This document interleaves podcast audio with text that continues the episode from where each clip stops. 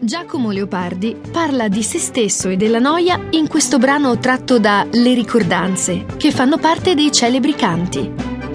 È la noia tra le vaghe stelle, raccontata dal viaggiatore ritornato al giardino paterno nel piccolo paese di Recanati, che l'aveva afflitto durante tutta la sua giovinezza.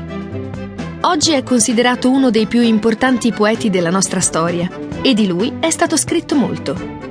I più però non sanno che dietro all'immagine ricostruita dai manuali e dalla critica, ossia quella del poeta condannato a un'esistenza da recluso e completamente assorto dagli studi disperatissimi, si è celato un essere umano scosso da passioni comuni a tutti noi, un intellettuale attento alle dispute culturali e un romantico, seppur inconsapevole, nell'accezione più classica del termine. Nella malinconia che percorre la produzione poetica del Leopardi non c'è la volontà di sminuire il sentire umano. Non si vuole decostruire l'emozione. La bellezza è raggiungibile. Esiste solo nei ricordi e nelle speranze, ma non arriva mai. Questo affligge l'animo del poeta e rende brutto, noioso e doloroso il mondo. È il contrasto tra ambizione e realtà tra fantasia e natura che scuote Leopardi. E il suo pessimismo non è di certo statico. Si tratta di una tensione senza fine tipica dei poeti romantici, che però Leopardi superò per stile e capacità creativa. Grazie alla sua capacità di innovare e alla profonda conoscenza dei classici, saprà rivoluzionare la poesia italiana senza abbandonare la tradizione del passato. Solo pochi ed eccezionali poeti hanno modificato il corso della storia. Leopardi fu uno di questi.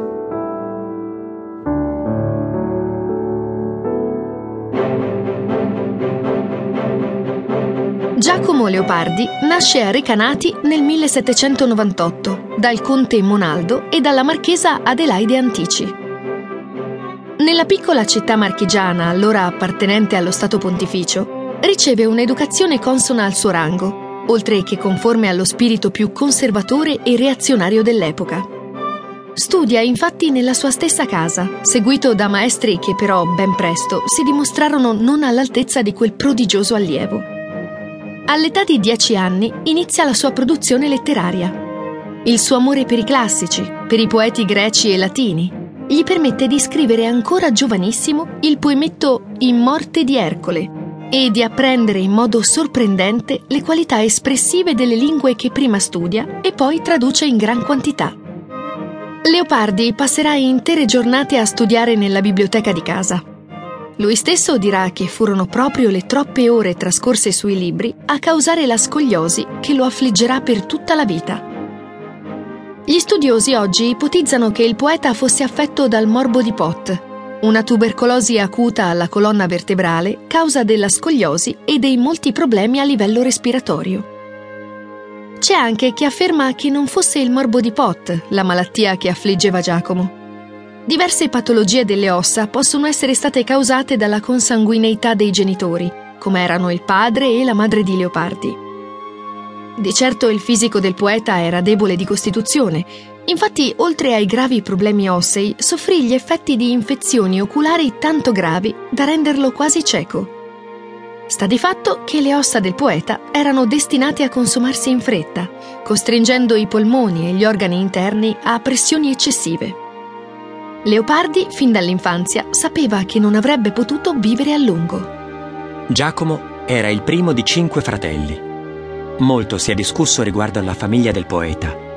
Il padre Monaldo fu un uomo di cultura e un intellettuale apprezzato dai contemporanei. Se non fosse stato per la sua biblioteca, il giovane Giacomo non avrebbe potuto iniziare il percorso che lo portò a diventare uno dei più grandi poeti dell'Ottocento. Monaldo fu anche uomo politico apprezzato dal popolo e non avverso al progresso scientifico. Non solo fece vaccinare i suoi figli, ma durante la carestia del 1817 distribuì medicinali alla popolazione. Nonostante queste qualità di spirito, il conte non riuscì a rompere le barriere tra sé e il figlio Giacomo. Monaldo fu reazionario fino alla fine dei suoi giorni e attraverso i suoi scritti ammonì i potenti sulle conseguenze nefaste della rivoluzione. Giacomo abbracciò le idee patriottiche e democratiche Si tratta di approcci